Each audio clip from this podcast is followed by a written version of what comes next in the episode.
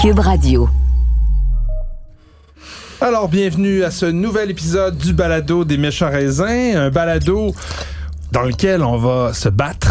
Et je pense que Nadia, avec ton retour tout frais de, de voyage dans les vieux pays, hein, j'imagine que tu as le, le palais et, et, et l'odorat aiguisé pour euh, nous proposer un vin qui euh, va avoir euh, beaucoup de chances de gagner, n'est-ce J'ai pas? plein de belles suggestions. Mmh, je plein, suis plein, plein. Je suis revenue avec dans ma besace des plein tonnes de, de, vin, suggestions. des tonnes de vin et Patrick évidemment, et qui en ce moment, euh, je demande à notre arbitre les résultats en date d'aujourd'hui pour le combat. Je C'est rappelle, 3 à 3, me c'est semble. 3 à Ouais. 3, exactement Patrick, tu sais ça.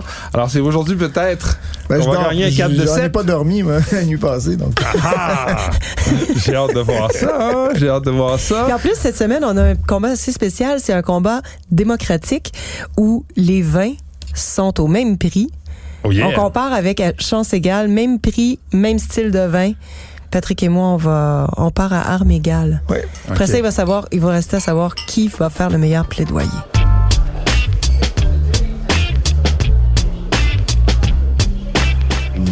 Méchant raisin.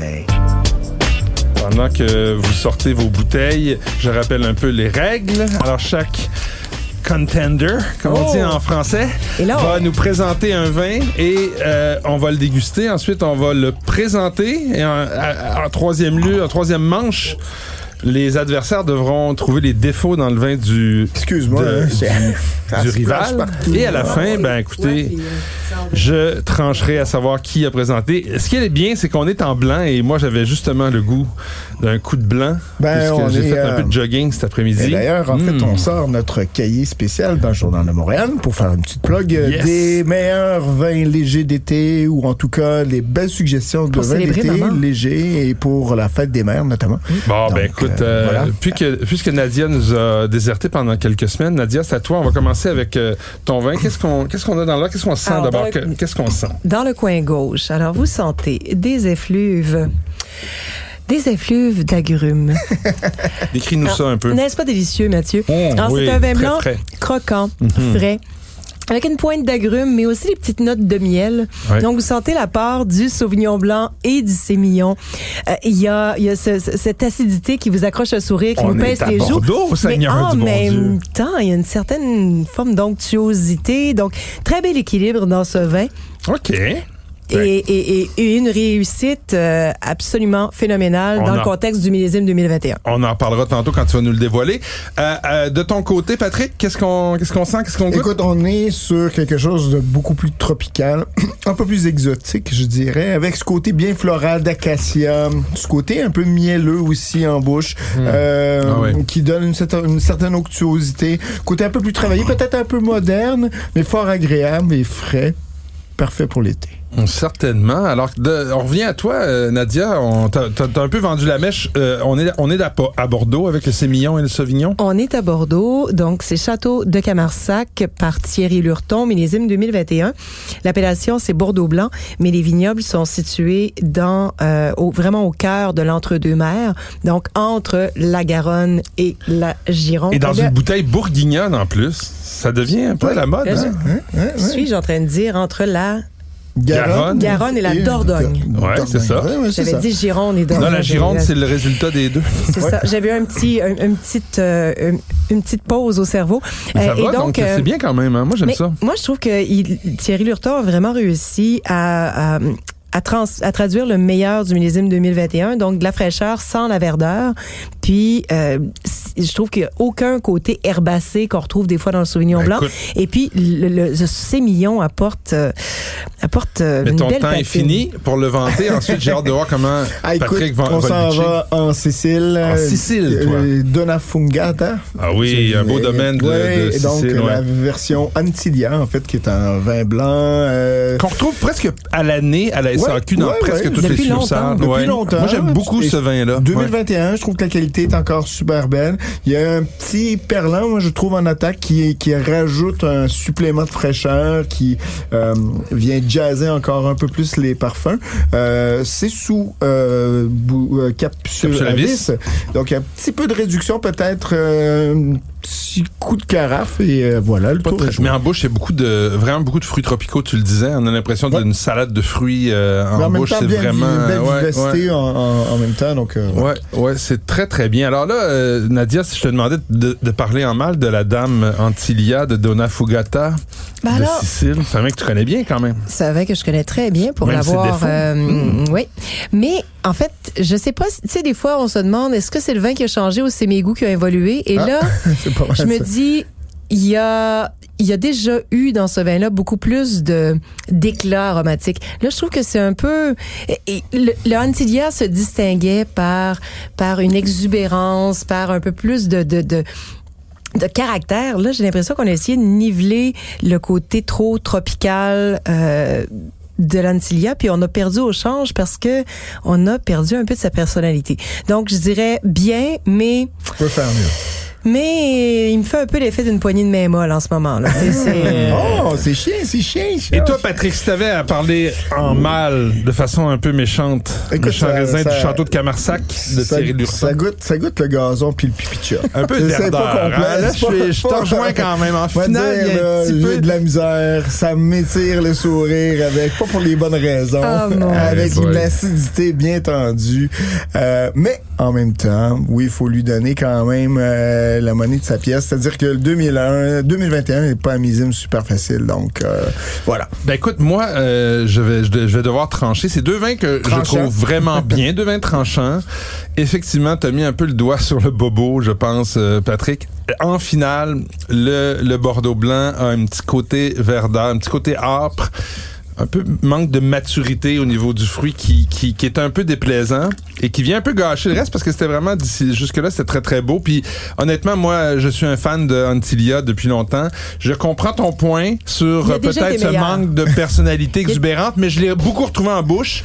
Et euh, qu'est-ce que tu veux, c'est l'été qui s'en vient, puis la Sicile, c'est l'été. Alors je donne la victoire à Patrick. Et, Qui mène maintenant 4 à 3. et j'avoue que t'as raison. Ah, bon, comme toujours, le juge est impartial et... euh, Non, non, parce que le vin en toute justice euh, est supérieur en qualité.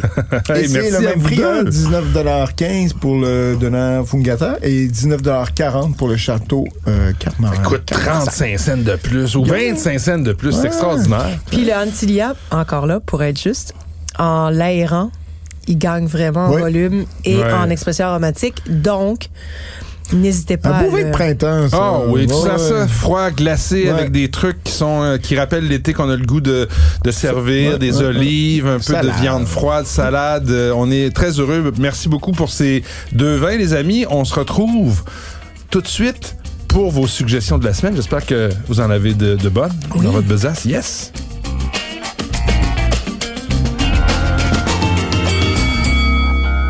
Mais avant de passer aux suggestions de la semaine, je peux pas m'empêcher de te demander, Nadia, t'as as passé du temps en Europe, mais notamment dans la vallée de la Loire. Oui.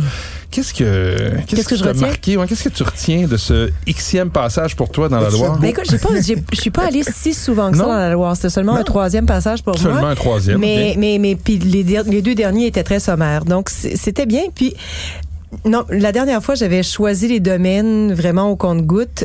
Donc, euh, Là, t'étais là pour Val-de-Loire millésime, c'est ça? j'étais là hein? pour le Val de C'est Loire un millésime. salon, euh, qui est un salon euh, où on choisit pas Ouais, notre horaire. on Mhm. rend- et ça, les avantages de ces inconvénients, c'est que on découvre beaucoup de vignerons et d'appellations qui avant n'étaient pas sur notre radar. D'accord. Donc, parmi les belles surprises, bon, il y a, évidemment, il y a certains classiques que je connaissais déjà. Bon, les vins du Muscadet, ça fait longtemps que je les affectionne, Mhm. que je crois que ce sont encore des mal-aimés et des incompris parce que d'accord avec toi. ils oui. sont beaucoup plus complexes. Ils ont vraiment beaucoup plus de potentiel de garde. Et, Et d'où de- pourquoi? Mais tant mieux parce qu'ils sont sous le radar, les prix sont, Oui. sont stables et on a euh, au Québec, je pense, la chance d'avoir, c'est ouais. ça, exactement, Des de- super bons producteurs. des accès à des, aux meilleurs producteurs. Donc tant mieux, ça, Oui. ça a gardé sous votre radar. Voilà. Puis on a eu la chance d'avoir une dégustation comparative des différents crus, donc on pouvait Ah ouais. goûter les différents terroirs du muscadet euh, et, et puis voilà, donc euh, avec euh, interprété par différents vignerons. Et puis euh, on a eu aussi une dégustation de Savonnière qui était franchement intéressante et de Vouvray, dont certains vieux millésimes de Huette. Ah On a ouais. goûté en 1990 93 moelleux euh, qui était, ma foi, à se jeter par Ça, à terre. C'est vraiment un bon À, à domaine. l'époque des, av- avant que ce soit racheté ça par euh, le groupe, euh, je pense que chinois ou japonais. c'est- c'est des Philippines, en fait, la famille. Huang. Huang. Et, mais qui ont, Ouais. qui, qui- oui, oui, qui ont maintenu la qualité très haut. Puis Ah oui, aussi, le monsieur euh, Huette Ben, a Yu- vendu. Noël Ouais, il avait, était- ouais. ouais, ben, Noël Noël ouais, Péguet c'est avait vendu. Puis la- l'une des raisons pour lesquelles il a décidé de vendre à la famille Huang, c'est qu'ils étaient déjà propriétaires de Kiraliudvar en Hongrie. Puis aussi, j'imagine, qui- parce qu'il voulait avoir une belle retraite. Oui, mais c'est au-delà de ça, en fait, c'est qu'il voulait pas vendre à des gens qui ne produiraient que du vouvray sec. Ouais, je comprends. Donc, il voulait vendre à des gens qui allaient maintenir la tradition De de, vin moelleux ouais, et de ça, demi-sec. ouais. Et c'est ce que la famille Huang a fait. Et elle, euh, il y a Sarah Huang qui est Faudrait, avec nous. faudrait, que je- faudrait que je regoute parce que Ah, ça, les, premiers millésimes de, de, de reprise, évidemment, il y a une transition. Pourtant, là. Noël Péguet faisait les premiers millésimes. OK. Parce Donc, que, euh, OK, bon, ben, c'est c'était bon à savoir. C'était J'ai, peut-être plus euh, euh, ouais. un style. Ben, aussi, les millésimes ont changé. Les, les années sont plus chaudes et tout. Mais mais donc, pourtant, la qualité? justement, ça fait des, des, des, des- tu sais, je pense euh, à des 47 que j'ai eu la chance de goûter qui étaient extraordinaires, probablement un des meilleurs, un des plus grands vins que j'ai bu dans ma vie, là. Je- Donc, euh, Des vieux Claude. Bourg, ouais, ouais, Ouais. ouais, c'est, Ah, magnifique. Ah, ouais. Donc, euh, vous ouvrez Savenière aussi, super belle découverte. C'est, tellement bon. Ouais, C'est- non, non, c'était magnifique. Et puis, ben, une découverte, deux, deux, deux semi-découvertes que je connaissais pas vraiment bien, mais donc, ça, c'en est une, en fait. euh, donc, Mathieu vient juste de montrer son écran. Ça fait des beaux moments de, de radio quand on dit Ah oui, ça, puis C'est parce tout que vous parlez de. Savonnière, puis on arrive aux suggestions de la semaine, puis j'avais un Savonnière dans mon Voilà. sac. Donc, euh, ben, Touraine Amboise, qui porte le nom, en fait, donc, c'est une, une dénomination au sein de Touraine qui porte le nom d'un château très connu où, euh, où Léonard de Vinci est mort, notamment. Le château Euh, d'Amboise. oui, château d'Amboise, Touraine Amboise. Et il y a certains producteurs euh, qu'on connaît ici, donc Coralie et Damien euh, de qui sont là. Et aussi... euh, C'est pas très cher. En plus, c'est ça qui est le fun. C'est, vraiment abordable, là, ces vins-là, je pense. Oui, ça- somme Touraine, toute- en tout cas, euh, somme toute, habituellement, Touraine. Touraine c'est- Amboise, c'est somme toute assez. euh, puis sinon, il y a aussi Touraine Chenonceau, qui porte le nom d'un autre château, très, très, très célèbre. Puis Touraine Chenonceau est vraiment plutôt spécialisé dans les souvenirs blancs. Puis j'avais jamais été convaincue. euh, et ben, ce soir-là, ils nous ont présenté, tous les vignerons nous servaient des bouteilles cachées. En fait, c'était seulement que le nom de Touraine Chenonceau qui était là. Il n'y avait aucun nom de vigneron. L'idée, c'était de promouvoir l'appellation sans nous révéler qui étaient les artisans derrière. derrière. Et voilà. Donc, euh, ben, deux très belles découvertes dans la Loire. Et puis sinon, ben, des millésimes très chauds, des millésimes très froids et pluvieux. Donc, euh, tous les écarts entre 2020, 2021 et 2022.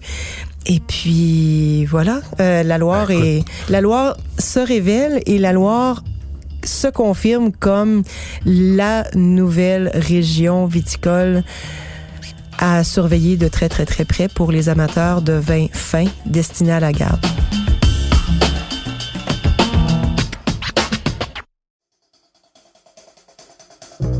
Mon nom est Stéphane Berthomé et j'ai le plaisir de vous présenter une nouvelle série documentaire sur l'univers criminel montréalais. Le clan du Bois, c'est certainement le groupe criminel le plus original et marquant du Québec.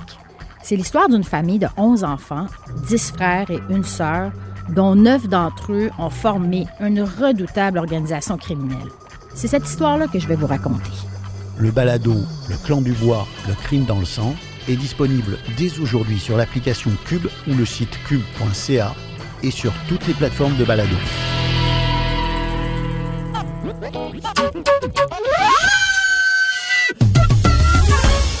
Tiens, ben ça fait une belle transition parce que ma première suggestion de la semaine à moi cette semaine, c'était le château des Pirées. Savenière, donc euh, été une belle découverte à pour moi cuvée spéciale 2017 qui est à la SAQ. Château des Pirées qu'on voit avec quelques cuvées arriver euh, Mm. sporadiquement sur les tablettes de, de la SAQ.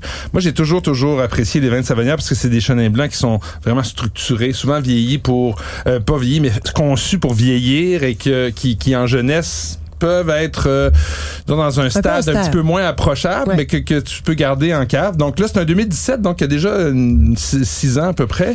Euh, il commence à s'ouvrir sur ces notes de miel, de fruits, euh, même on parlait de fruits tropicaux avec la Sicile. On est loin de la Sicile là, en Loire, mais il y en a là, du fruit tropical dans, dans ce, dans ce chenin-là. C'est vraiment de toute beauté.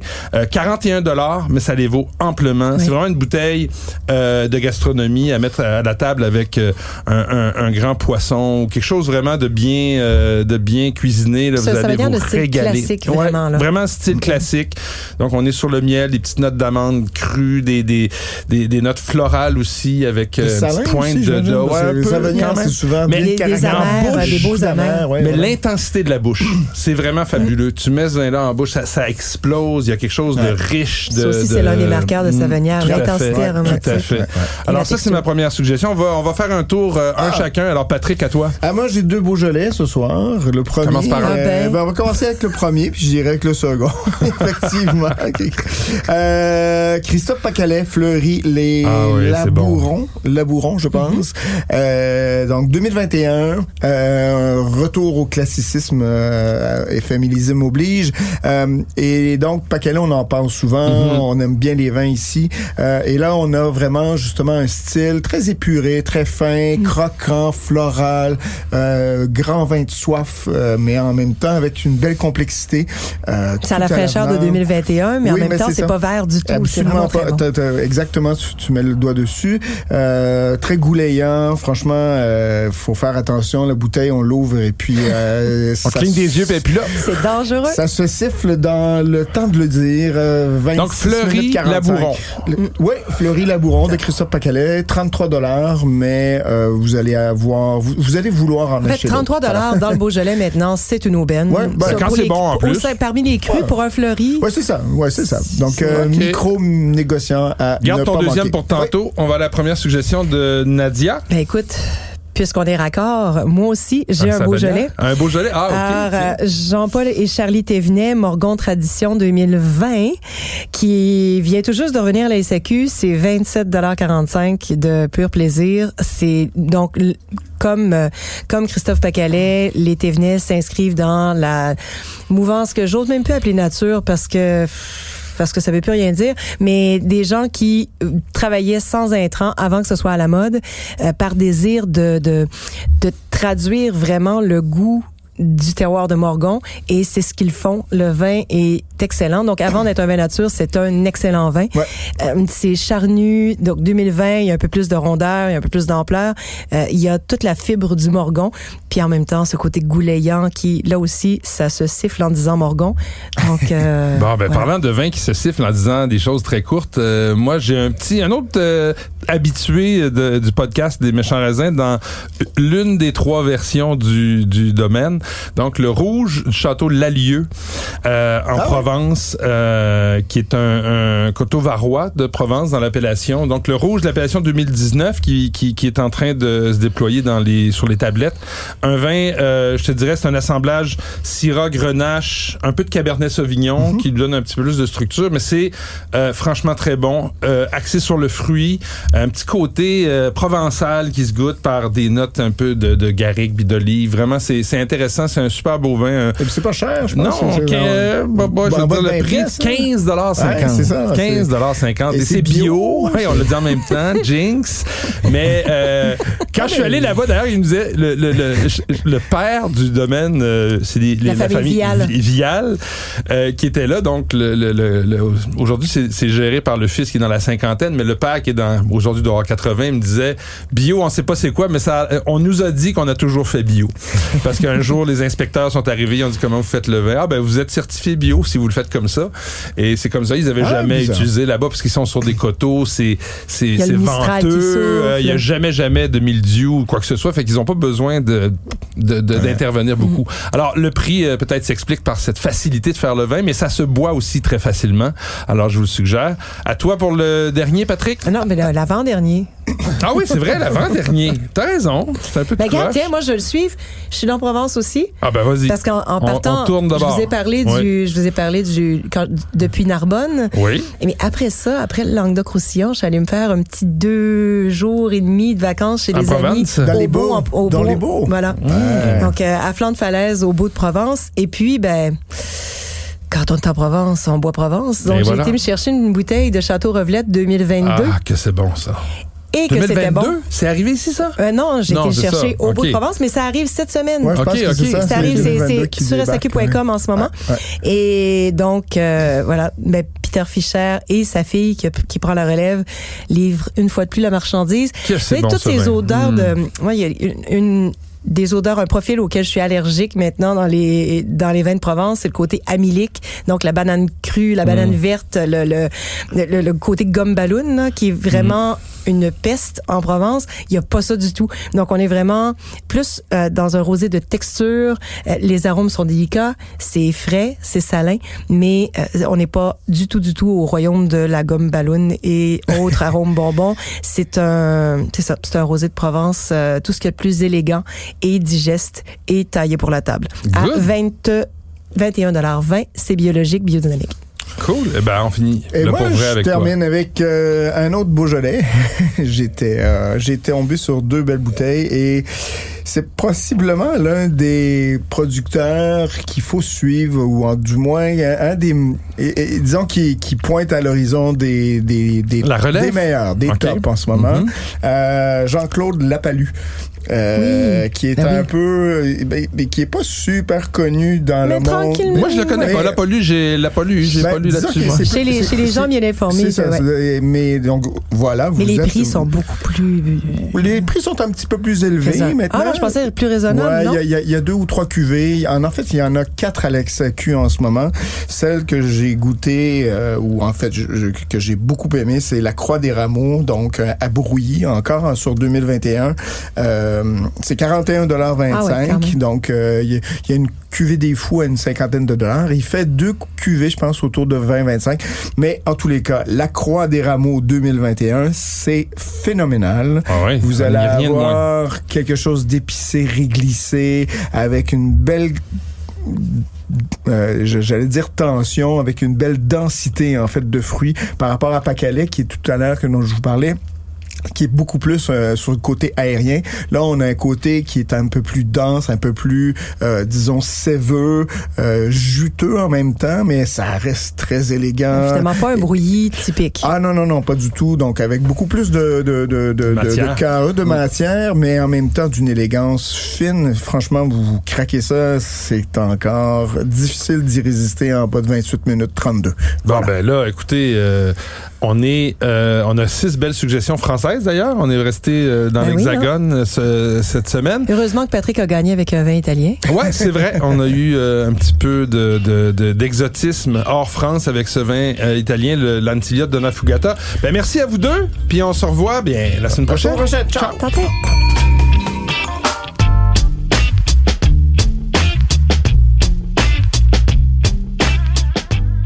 Ce balado des méchants raisins vous est servi par Mathieu Turbide, Nadia Fournier et Patrick Daisy. Montage et réalisation, Anne-Sophie Carpentier. Une production Cube Radio.